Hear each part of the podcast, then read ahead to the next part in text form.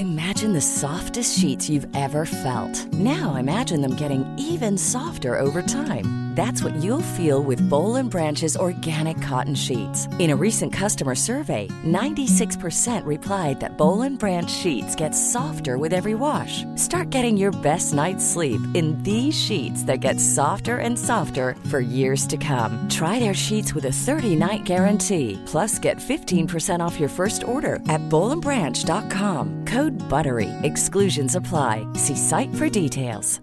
Hiring for your small business? If you're not looking for professionals on LinkedIn, you're looking in the wrong place. That's like looking for your car keys in a fish tank. LinkedIn helps you hire professionals you can't find anywhere else, even those who aren't actively searching for a new job but might be open to the perfect role. In a given month, over 70% of LinkedIn users don't even visit other leading job sites. So start looking in the right place. With LinkedIn, you can hire professionals like a professional. Post your free job on linkedin.com/people today.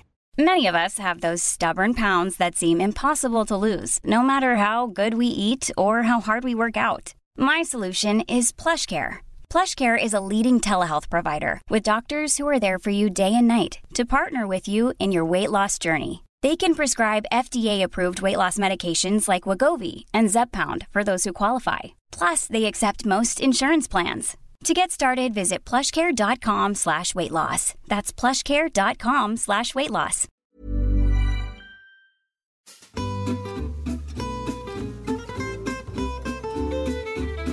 Hello and welcome to the first episode of Close Reads of 2018 here on the Circe Institute Podcast Network. I am David Kern, and as always on Close Reads, I am still, even in 2018, joined by Angelina Stanford and Tim McIntosh. Angelina, Tim, Happy New Year. Happy New Year, David.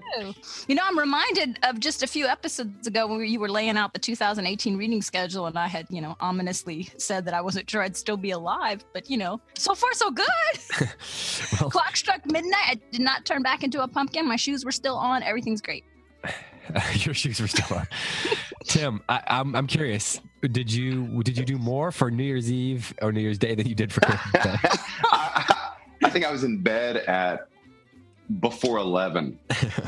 So you were not counting your gold this time? Well, but no, you could not counting my gold this time. The East Coast New Year. Yeah. But I didn't watch the ball drop or anything. I posted some Facebook pictures. My buddy Andrew and I have been building a cottage in he and his wife Mary Ann's backyard, and we worked the whole day. And oh my gosh, I forgot building. I don't know if you guys have ever done much building, but late in the process, it gets really exciting because you're putting the drywall up and you're putting the insulation in and you're doing the wiring and all that. But the only drawback is all the insulation, breathing that insulation is such a nightmare.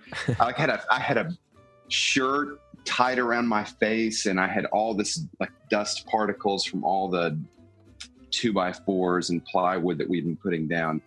And I think at the end of the day, after just basically breathing in a quarter of a continent, I was just done. I was so done. Which continent? I don't know, a small one. Is that why your voice sounds all scratchy? I just assumed you were screaming all New Year's Eve at, you know, whatever. No. Man, the party that you were at, you're screaming your head off. Not at all. Not at all. Just the opposite. Tim had a little tea, did a little reading, wrote a screenplay. I was probably the exciting one out of the three of us, which you probably were. That's very unusual because I'm really not exciting. I think a lot of people would beg to differ about that. You probably were. Okay, so maybe I might define exciting way differently than other people. If you were in bed at 12 o'clock, if you were not in bed at 12 o'clock Eastern time, rather, then you probably were. You probably were the most exciting. Even I, who stay up on a regular basis till 1 o'clock, was in bed, although I wasn't asleep. No, I was going to do the homebody thing, and my friend said, no, you're not, and she came over here, and she made me get all fancied up, and she took me to a spectacular New Year's Eve party at a swanky hotel. I mean, it felt like something out of a movie. It really was. It was a fantastic night. So, yes, we were dancing until dawn, so I was definitely the most exciting one out of the three of us.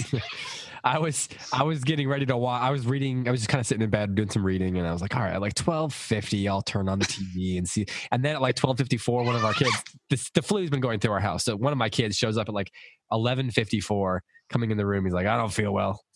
He didn't say it in such a deep voice, but he did say it with that tone. And so we had to get up and, put him back to bed. And then it was like already midnight by the time we were back, back comfortably in bed. And then I was just like, all right, I'm going to sleep. What's the point now? So anyway, we are here to usher in the new year with some thoughts on our reading from the previous year. We read several books in Close Reads, and we've talked about all of those pretty at length. So I'm not going to, I don't know what to say, waste time. We don't need to spend too much time on those. But I wonder if there is, I got one question for you about the previous year's reading. My question is this: is there a book that we read, or a character, or something or a conversation that we had that surprised you from, say, Brideshead Revisited or Murder Must Advertise, or that just, if you'd read the book, that was something new that you experienced? Tim, I'm going to flip that one over to you first. And just to be clear, I did not send any of these questions over to Angelina and Tim before we recorded. So no, I feel like our audience just has to always work under the assumption that you're forever catching us off guard. Yeah, I have no interest. And the question is mainly about surprise, David. Is there something that surprised us? Well, we talked so much about these books that we don't need to dwell on them too much. So I'm just curious if there was something that, let me put it this way: is there something that lingered with you? Like, or let me say this. I cannot believe you asked this. I have such a good answer. Is there a book? Maybe you go to Angelina, because I don't have anything on this. Okay, Angelina, what I'm going to give Tim about 20 minutes to think about his answer while I answer mine. You have 2.5 minutes. Oh, I can't do it in 2.5 minutes. All right. So a book that lingered with you, surprised you, whatever, like something that. Okay. So the book that surprised me was Twelfth Night. And, okay. So where on earth do I start to unravel this answer? So one of the things that I believe so strongly about stories is that when you enter a story, when you experience a work of art, it has a transformative effect on you. You are transformed by virtue of reading it. And it's a very mysterious process. And that happened with me in Twelfth Night. In fact, it just, I swear to, God could not have bookended my year better than he did. So, all year long, I have been obsessed with the disguise motif. I gave a talk about it in Austin, and pulled in together how the disguise motif is connected to self-knowledge and lack of self-knowledge, and that as you take off the disguise, you move towards self-knowledge, and that's also connected to the idea that you've been asleep and you've been blind, and so you need to wake up and you need to see, and all these moments of self-revelation, right? I've been talking about this theme so much. So I gave the talk, and these ideas didn't go away in July. I kept seeing them in everything I was reading, and it was just gnawing at me, all these themes and motifs as I wrestled through them. And so we get to Twelfth Night, and I'm thinking, oh, piece of cake, man. I got this, right? Boom, disguise, bam, bam, bam. And so here's the short version of this answer. We get to the end of Twelfth Night. And one of the things I said about Twelfth Night was, it's not the person who knows that they're in disguise. That's the one who doesn't have self-knowledge, right? It's the one who doesn't know that they're in disguise. And I got to the end of Twelfth Night and realized I was the one in disguise. I am the one who has been asleep. I am the one who has been blind. And Twelfth Night was one long process of regaining my sight, and I have been reeling from that, actually, in a good way, because that's what literature did. And so while I totally agree with Tim that it's not like Shakespeare's finest work or anything, it is now going to be a personal favorite of mine because it was so transformative. I mean, he just slammed me right between the eyes that I am the one who does not know myself. Like, here, the irony, right? I'm sitting here telling everybody what the disguise motif means, and I don't even realize I'm wearing one. And I couldn't see. So anyway, it got ripped off I was going to say in dramatic fashion, but I think everything I do is in dramatic fashion. So, so there you go. That's the very short version of something I have been thinking about the entire last week. And to think, You were all upset. No, not all upset. You were getting on me about the questions I was going to ask today. And you had an answer for the very first one. I know. So now I can just check out. And there's a lot more that can be said about that. But trust me, you're not going to want to check out on this episode. Just trust me. But just, that really is my deepest belief about literature, that it is transformative to us in a mysterious way. And one of the things that I notice on the Facebook page is how often people say something like, I hadn't expected this book to affect me this way, you know, about various books. And I think that's always true, right? You can never expect, you never see it coming. That's kind of the whole point, right? Like, so often we think, oh, I'm troubled by X, so I'm going to read a book about X, right? But it ends up always being Z, right? They throw the curveball at you and you're like, oh, wait, no, that was actually my problem. And that's just why I keep coming back to stories, that beautiful, mysterious transformation that happens. Now, mine happened very fast. It doesn't always happen that fast. Usually I say it like happens over the process of a lifetime. And that's why you keep coming back to stories and they change you more and more over time. Yeah. But sometimes it can be an epiphany, and how appropriate for a play entitled Twelfth Night. And the topsy-turvy, the whole topsy-turvy thing, Shakespeare just, he put my world completely upside down, which ended up actually making it right side up. So I appreciate that. Tim, do you Angelina. I cannot do anything on top of that. I think we should just let that one hang. All right, that's fair enough. You know, it's interesting because before we were coming on, we were talking about how people were asking about why we're doing Howard's End.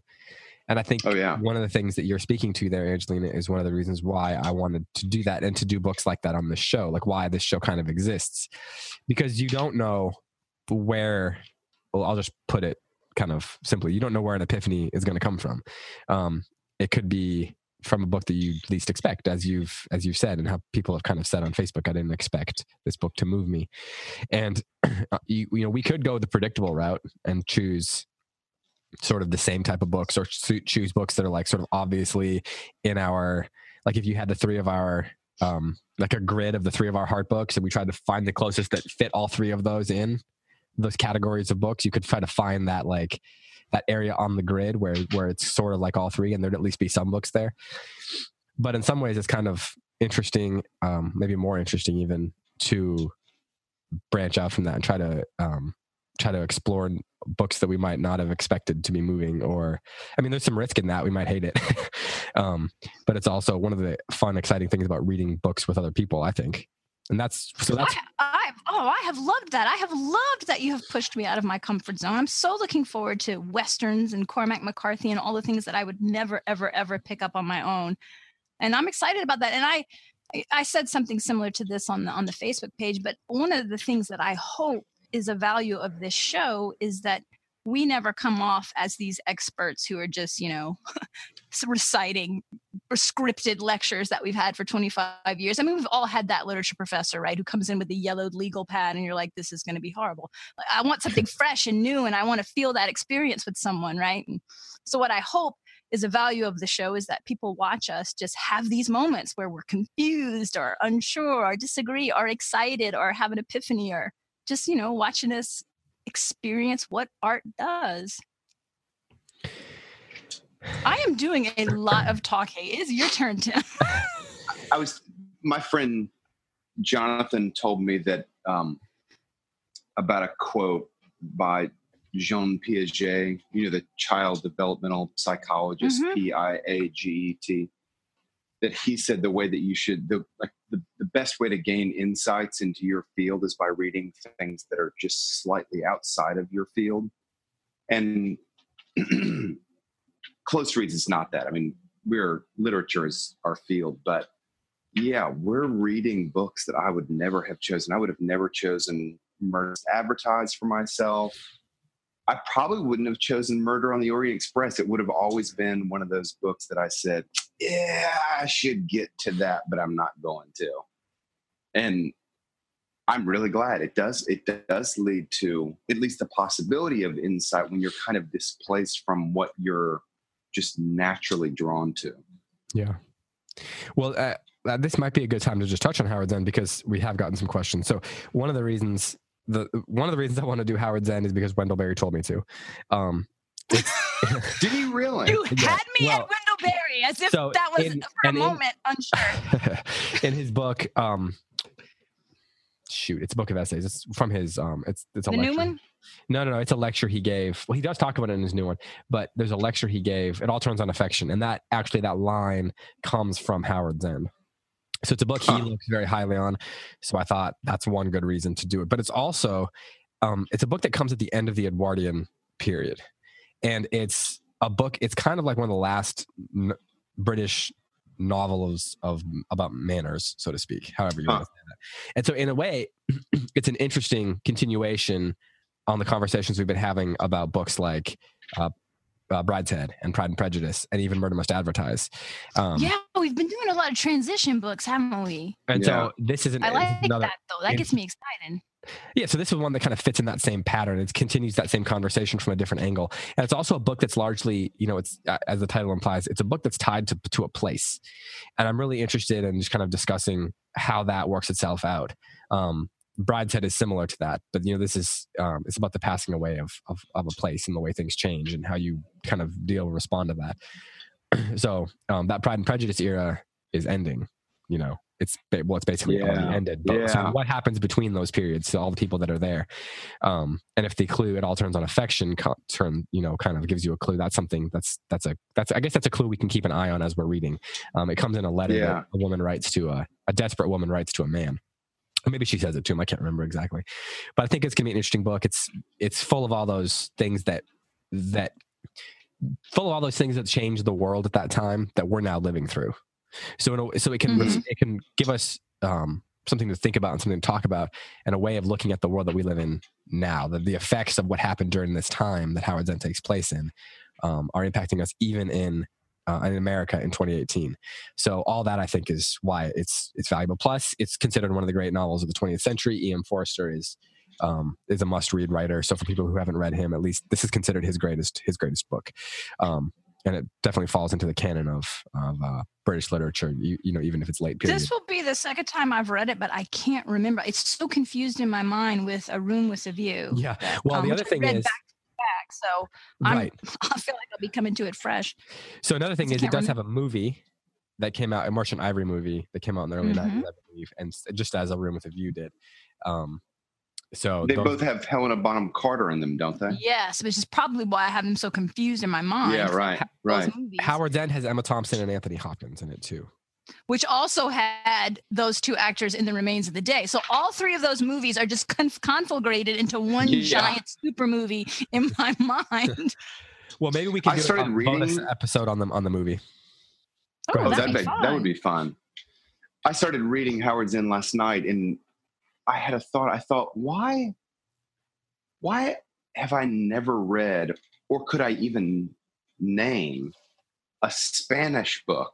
A book originally written in Spanish about this kind of story. It's all British. Like all of the manners books that I know are British stories. And I started formulating thoughts about why that was perhaps the case, because surely the Spanish obviously had an aristocratic class that changed, before, during, and after the Great Wars. So this life existed in some slightly different form in Spain and France and Germany, but I only know books by Brits. I only know books about this subject by Brits. And why is that? It might be that the British have a culture of, developed a culture of the novel. I mean, that could be part of that. Yeah, I can't think of the novel of manners as being something in any of these other countries. I mean, it is a little bit, but like even French literature is it's different. I mean, you have something like Madame Bovary, but it's not the same.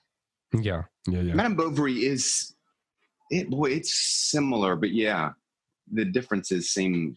And even in America, we don't have that. So like Henry James comes to mind. He's an expatriate. He's basically British. He's in the British literature books, know. Well, the closest thing you get in America is like probably Edith Wharton and Henry James, probably. Edith Wharton and Henry James. But then even certain parts of Mark Twain touch on that. And then, Connecticut Yankee and so forth. And then you have... and then also, what's his name? William Dean Howells. Now, he writes a bunch of Gilded Age novels. And, well...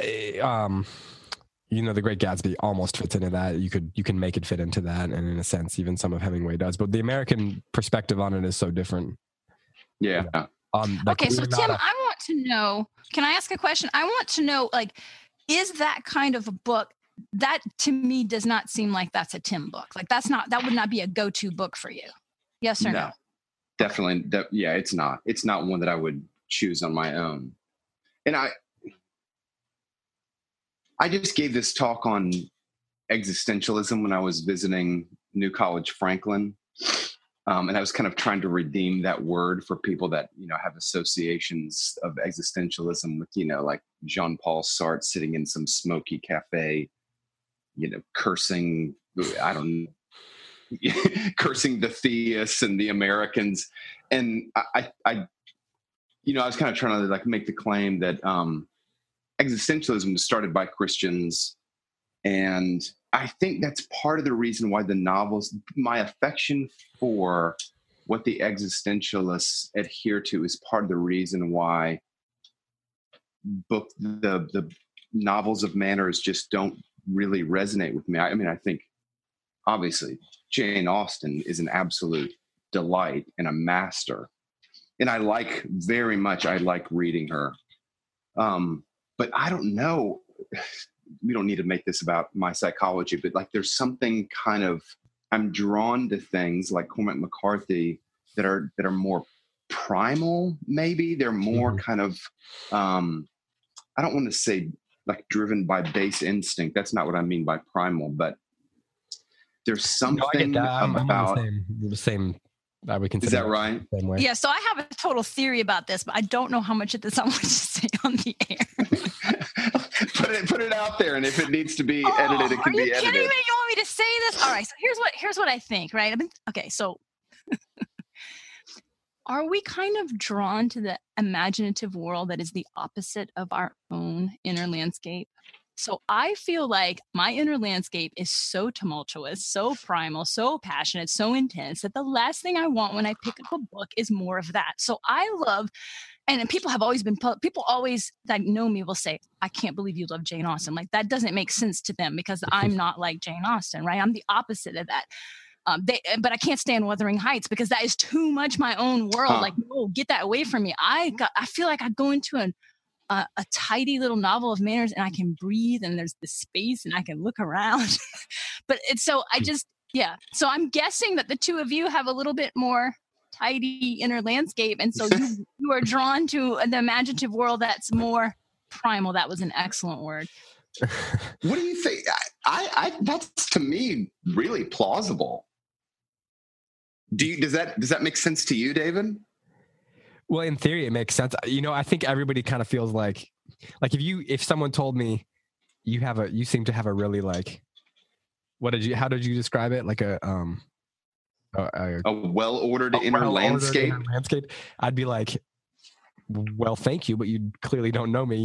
It's one of those. Yeah, but I think everybody probably feels that way. Storming around the moors in your inner landscape. That is me.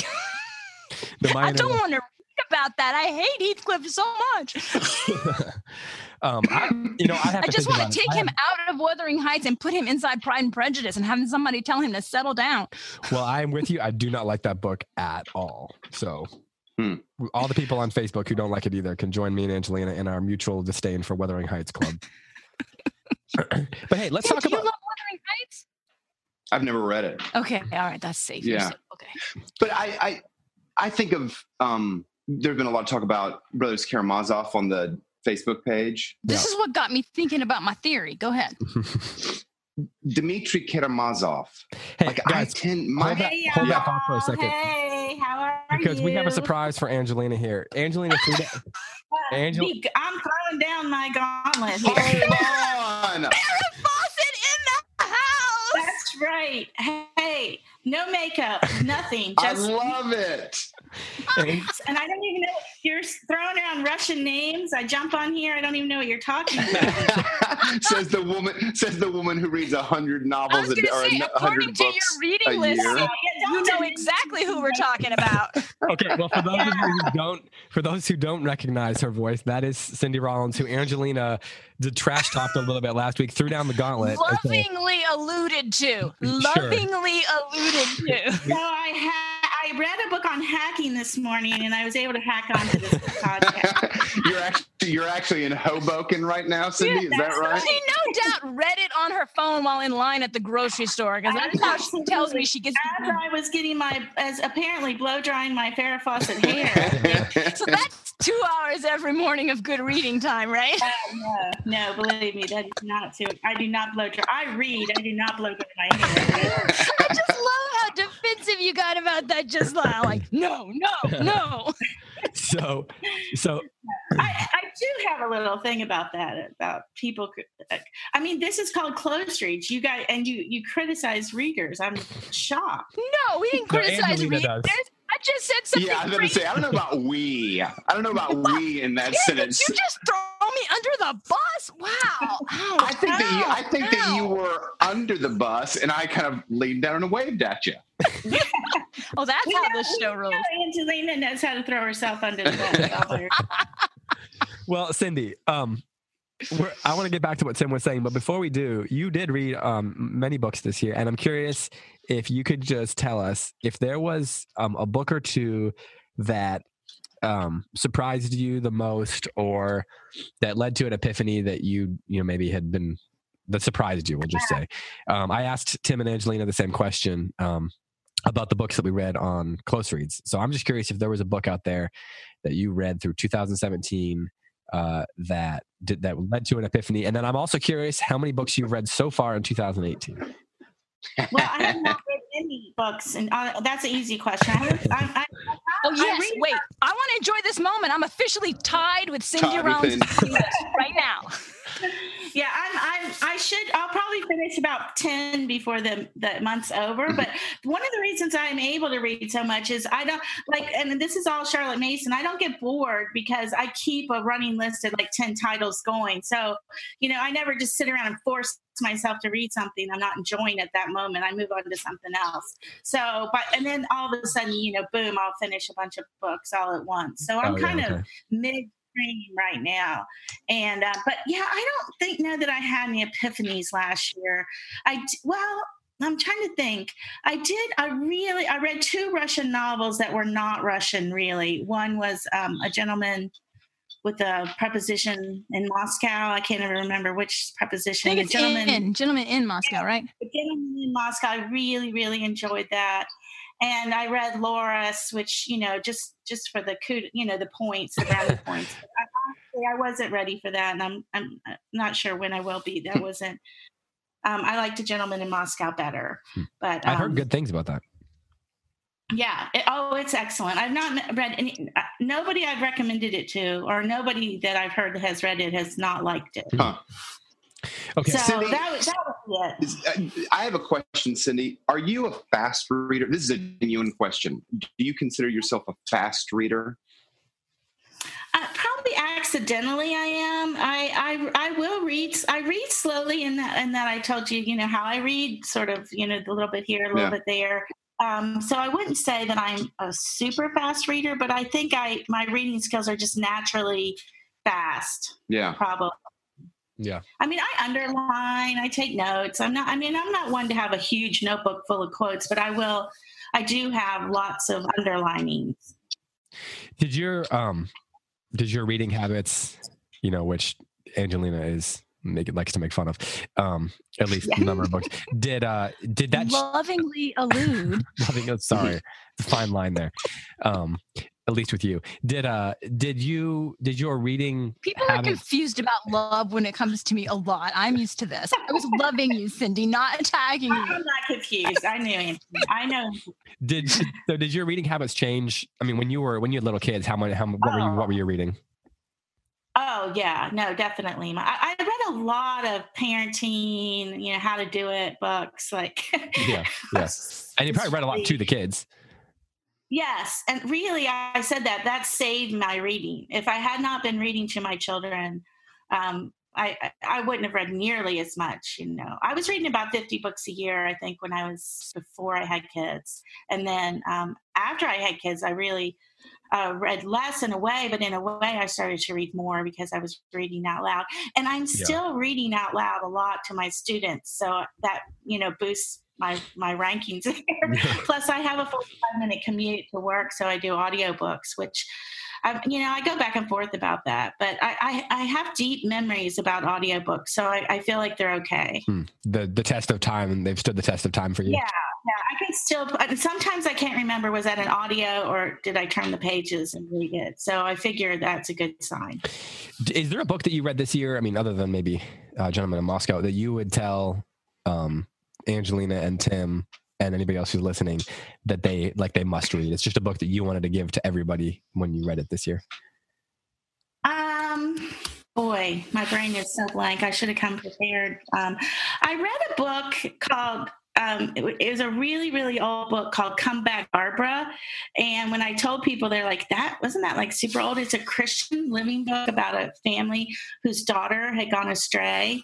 And I just thought it was such a wonderful book about relationship, how we relate to non-Christians or family members who may not be Christians. And it's not a book on a lot of people's radars because it's so old. It's like 1980 something. But I just felt, to me, it was just a wonderful book about relationships. And I found myself recommending that book quite a bit. So did you read any of the books that we talked about on Close Reads? Oh yeah, I read all those. I mean, I have read all of those. Some I read again this year. I read Gilead again. I read, you've read all the Agatha Christie books, right? And all the, yeah, I don't know how many of those of hers I've read, but I've always, I've read all the big ones I've read. And then a few here and there. I always enjoy her. She's very, very fun to read. Great diversion.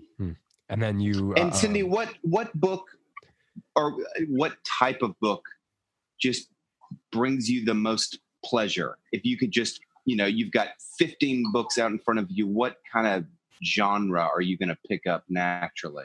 Yeah, I used to read mostly fiction, and now I've been reading a lot more nonfiction, but a really good fiction book that's, and it's really disappointing.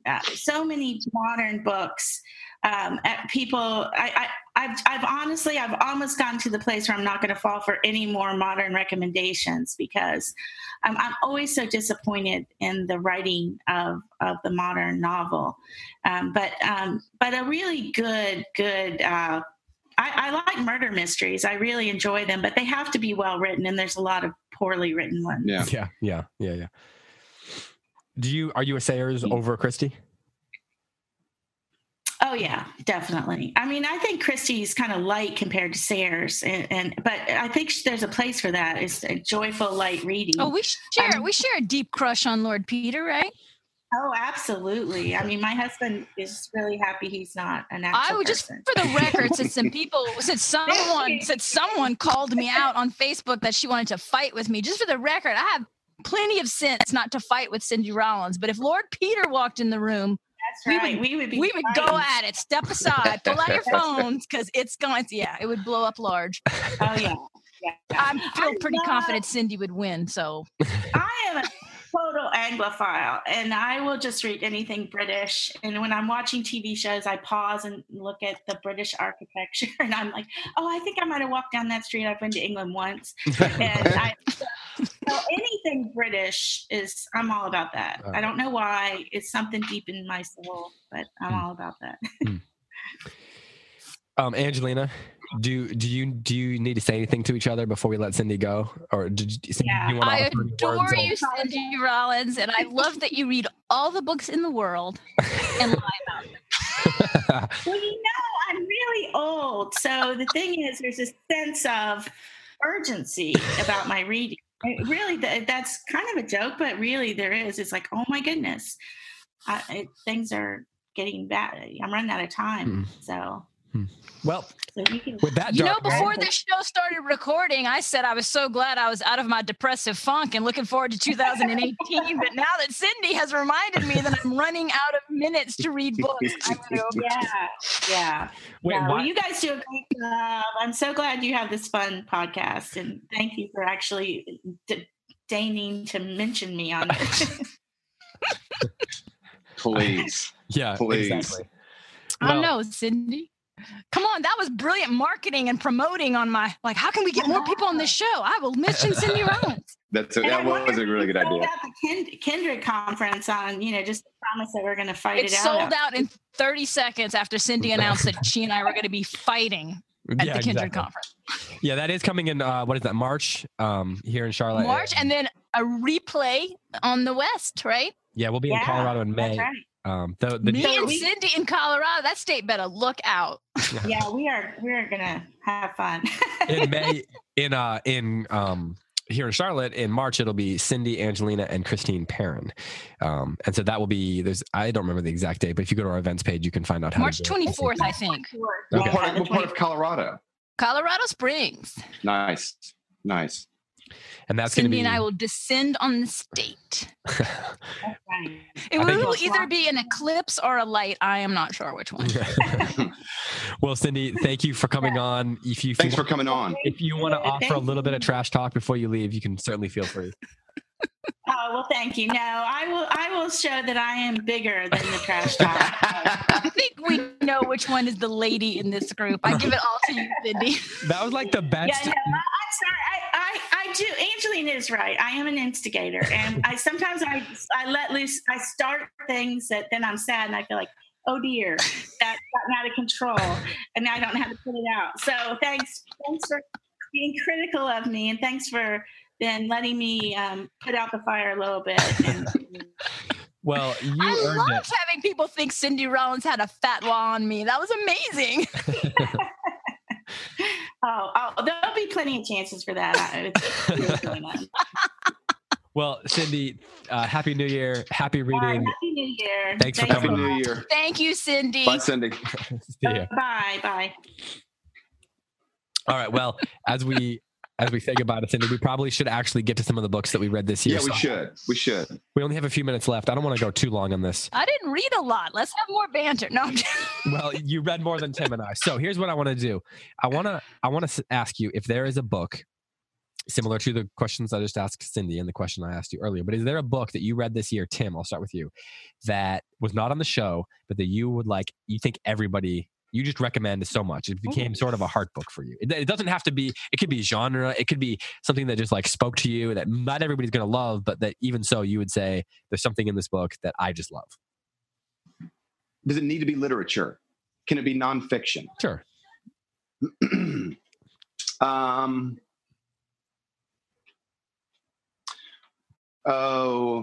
I mentioned already Dead Wake by Isaac Larson. I mean, if you just want a great story, I would highly, highly recommend that, about the sinking of Lusitania before World War I. And I'll recommend literature, Suttree by Cormac McCarthy. And let me just give my little background with this. I probably read Suttree about 5 years ago, and I just thought it was one of the most amazing things I have ever read. The book is about, the lead character's name is Suttree. We meet him on a houseboat, and he's on the Tennessee River in the early 60s. He's a fisherman. And he just appears to be a kind of down on his luck, kind of semi-vagrant character. But then you hear him speak, and he speaks with such dignity and nobility. And that it's this really bizarre juxtaposition between this character who seems to barely be scraping by and this just, he's got a background that is clearly not one of destitution. It's probably 400 pages. The whole book is poetry. It's absolutely sumptuously beautiful. It's really, really funny. What era? I read it 5 years ago. What year? What era? Like, is this early Cormac McCarthy?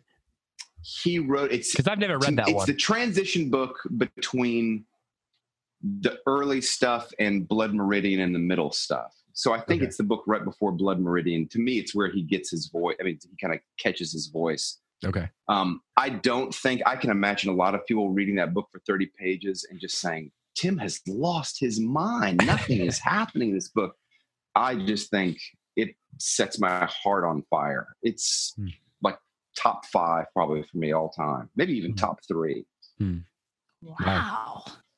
That's it's just, I mean, you guys will need to like turn the volume off because I will just keep, it is just stunning. Part of the reason it's so stunning is I don't like books without, but you've heard me complain. Like part of my complaint against Gilead was like, where's the plot here? Are there any, like, you know, where's the spine of this book?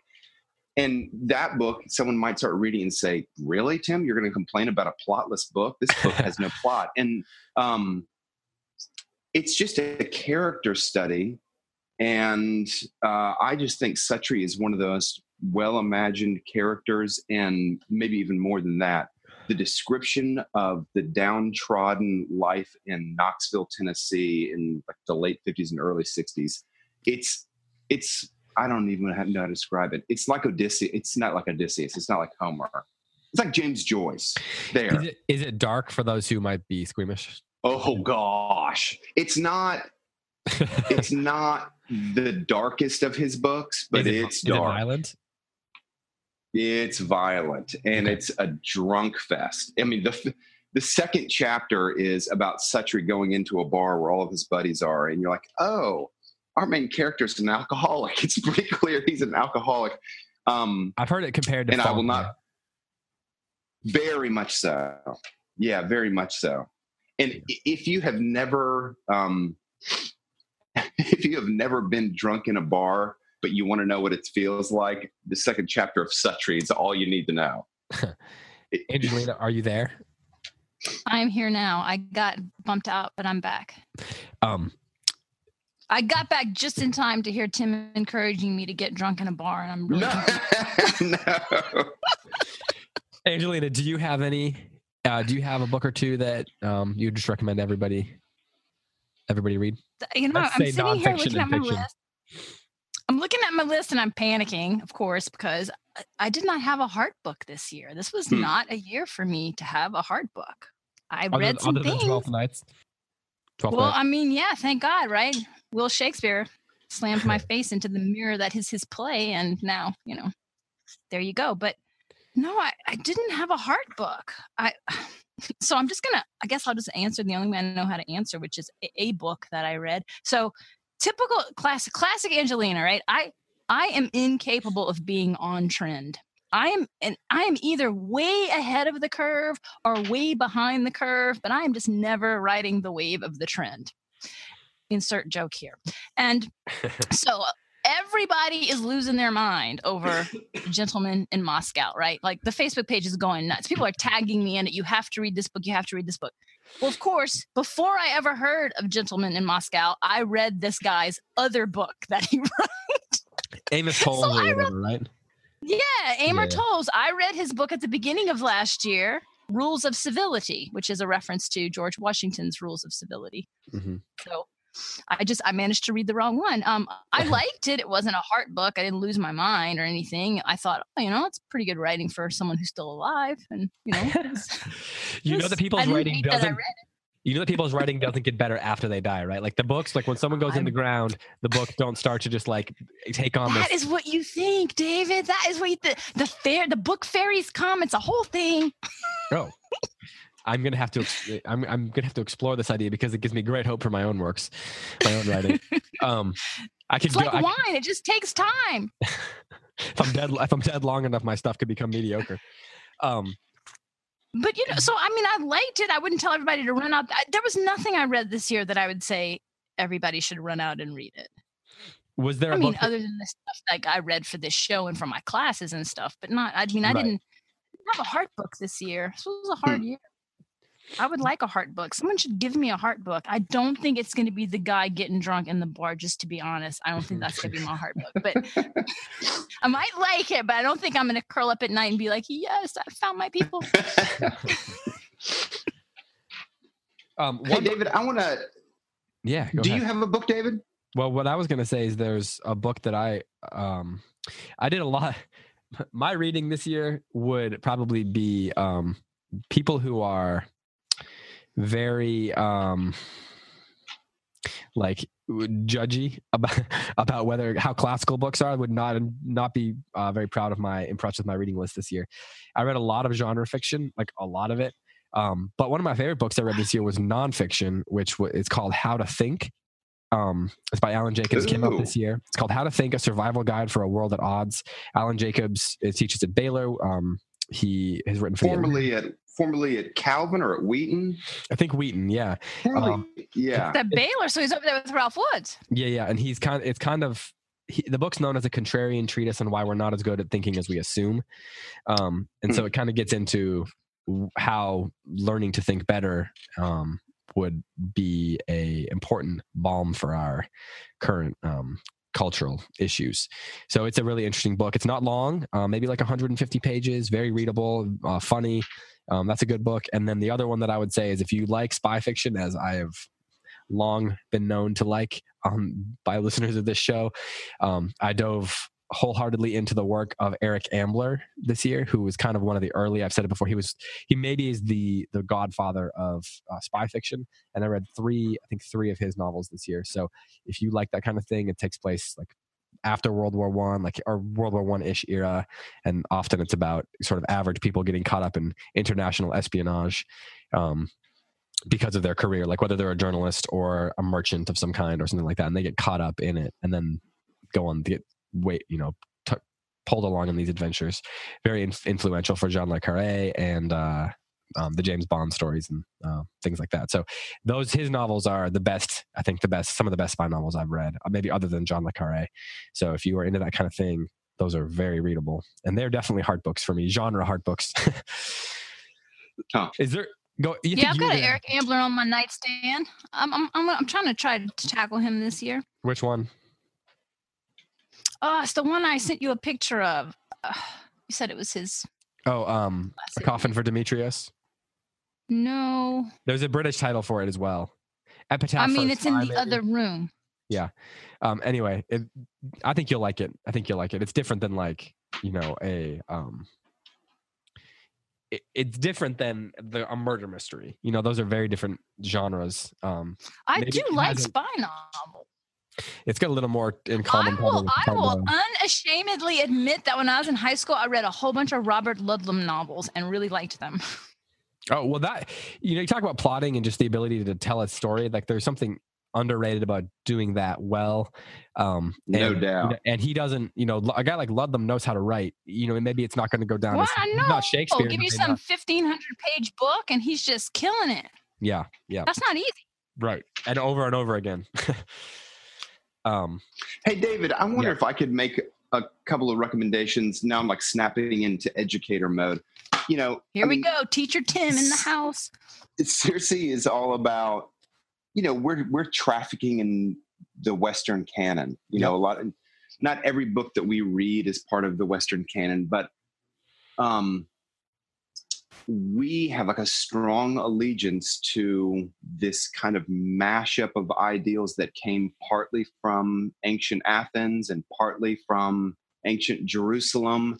And they kind of inform so much of the things that we take for granted, whether it be from democracy to individual human rights, economic prosperity, medicine, rationality, etc. I read a book this year and I'm going to recommend it, but I'm going to recommend it with two caveats.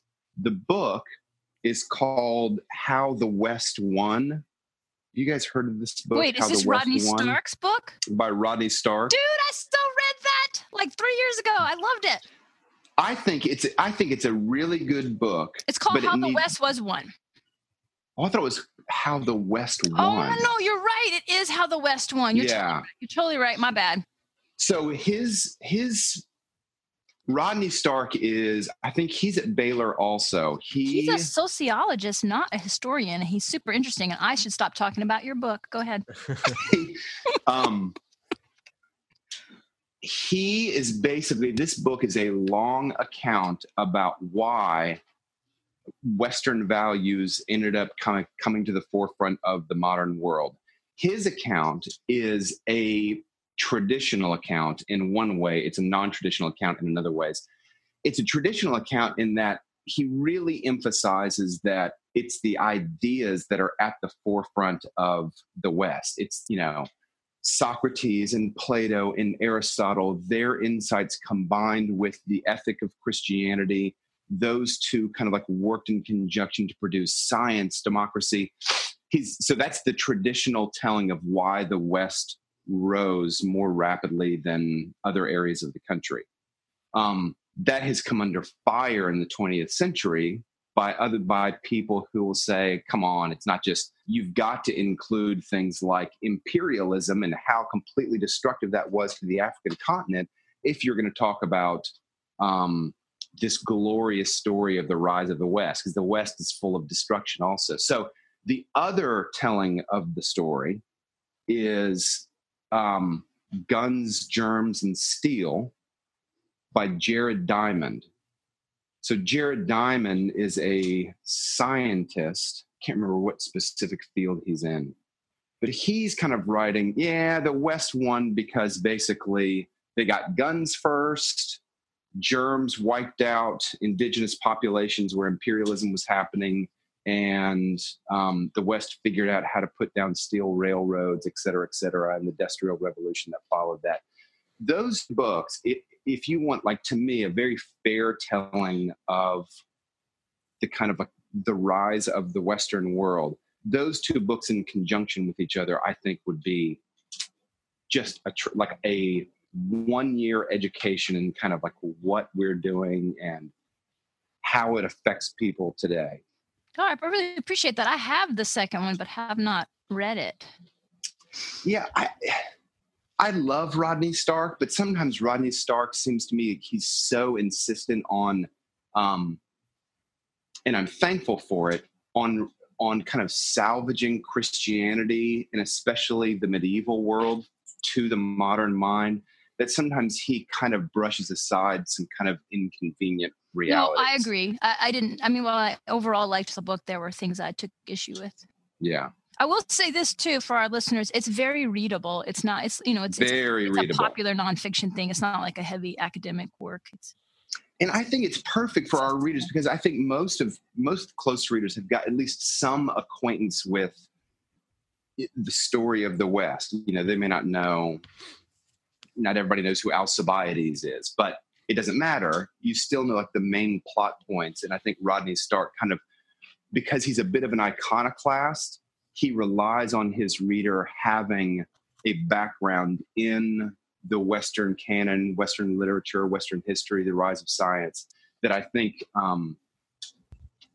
our readers are familiar enough with those main plot points that they could really sink their teeth into how the West won. Okay, now I'm taking off my teacher hat. Well, what I want to end this, I'm definitely going to check out that book, but I want to end this just because of time frame, and I want to go back to bed. Poor Dave. I want to ask you guys about some of your goals for your reading goals for 2018. Are there any books in particular that you are dying to read, or that you want to reread, or some challenges that you have for yourself? Not necessarily how many books you want to read, but just maybe it's just a habit you want to get better at, or or like I said, a book that you've never gotten to or that you want to reread or something like that. Do either of you have anything like that? Angelina, I'll start with you. Well, no, I haven't really thought through my goals of the year. But I did, however, clean off my desk today and locate my copy of Anna Karenina. And so the reason that it's on my desk under a big stack of stuff, because 2017 was supposed to be the year I reread Anna Karenina, and sadly got a few hundred pages into it and did not finish rereading it. So I have rediscovered it, and I was actually just thinking before the show that it's time to reread it, just because I was obviously much younger when I read it before, and also in a very, very different place in my life. And that book is extraordinarily special to me. And Anna is, it's so special to me. I will freely admit that I am like basically irrational when someone says anything negative about the character Anna. Like, I just want to street fight you in a dark alley. It's just crazy how intensely I have to protect Anna. So I want to revisit it to see if I still feel like that, or if if I'm changed in the way that I think about her and the whole book and the whole world of the book, because I'm so changed now. But how long ago was it that you first read it, Angelina? 19 years ago. Yeah. Almost 20, maybe even 20 years ago. Yeah. So 2016, I did the same thing. I started reading it. I got like 150 pages in or whatever. And then it went by the wayside, sort of just kind of forgot about it. So that's one of my reading goals of this year is to go back to Anna Karenina, finish that, you know, try to make sure, get through the whole book in 2017. I mean, it's long. When was the last time you read Anna? Recently, I think a year and a half ago. And I fell in love with all over again. Okay, that's what I'm really hoping is happening. Gosh. Oh, it's I it's hope just, that I just love her even more. Just as, yeah, okay, it's just as good as you remember. Okay. It's just the top of the shelf. Okay, good. Do you have a book that that's on your goal for this year like that, Tim? I have two goals for this year. One of them is I've got to know more about 19th century American history. I feel like I know, like, up to the Revolution fairly well on the continent and in the United States, but yeah, the 1800s, I don't know that I could actually put Andrew Jackson on the map. So I've got to know more historically about what's going on. That's kind of a dark century for me.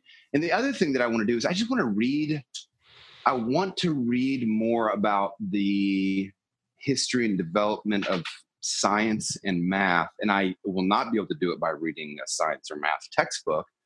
I just want to read a really good history of,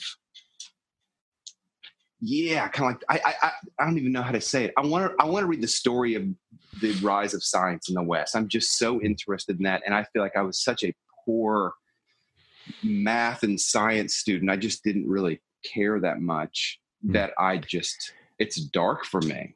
Well, tell me what books you come upon, because I feel similarly. Yeah, I was thinking the same thing. Like, you could just text me those titles anytime, and I find something, I'll send them to you. Yeah. Yeah. If Tolstoy tells me to read it, I'll consider it. Yeah. Well, any final thoughts you guys have for the David? Do you have a goal?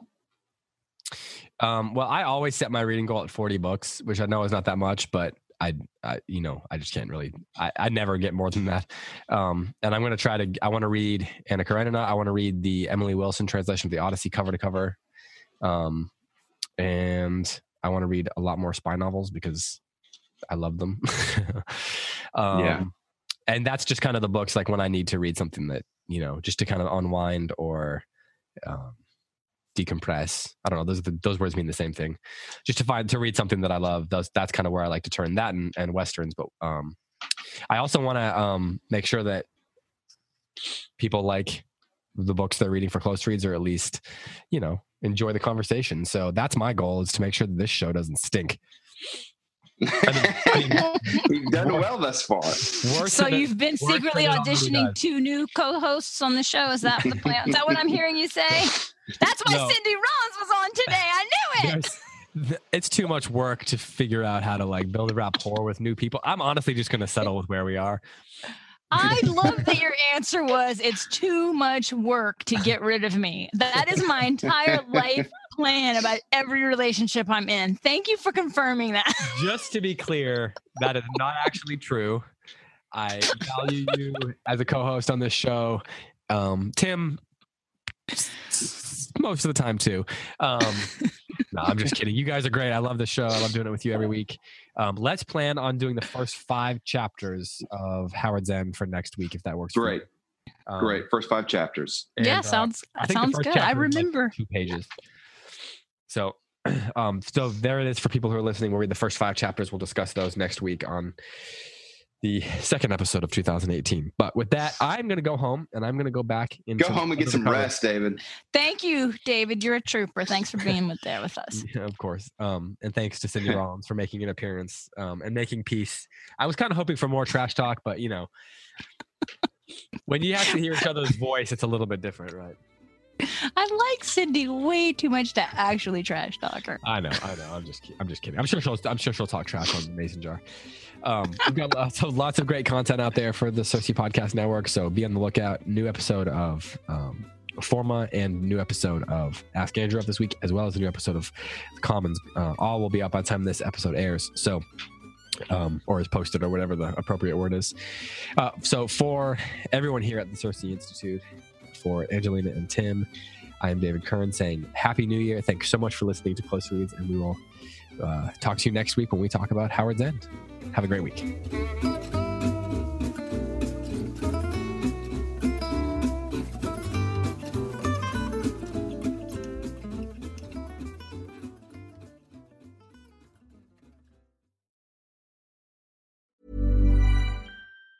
Mom deserves the best, and there's no better place to shop for Mother's Day than Whole Foods Market. They're your destination for unbeatable savings. From premium gifts to show-stopping flowers and irresistible desserts, start by saving 33% with Prime on all body care and candles. Then get a 15-stem bunch of tulips for just $9.99 each with Prime. Round out Mom's menu with festive rosé, irresistible berry chantilly cake, and more special treats. Come celebrate Mother's Day at Whole Foods Market. Hi, I'm Daniel, founder of Pretty Litter. Did you know cats tend to hide symptoms of sickness and pain? I learned this the hard way after losing my cat, Gingy. So I created Pretty Litter, a health monitoring litter that helps detect early signs of illness by changing colors, saving you money and potentially your cat's life. Pretty Litter is veterinarian developed, and it's the easiest way to keep tabs on your fur baby's health right at home. Go to prettylitter.com and use code ACAST for 20% off your first order and a free cat toy. Terms and conditions apply. See site for details.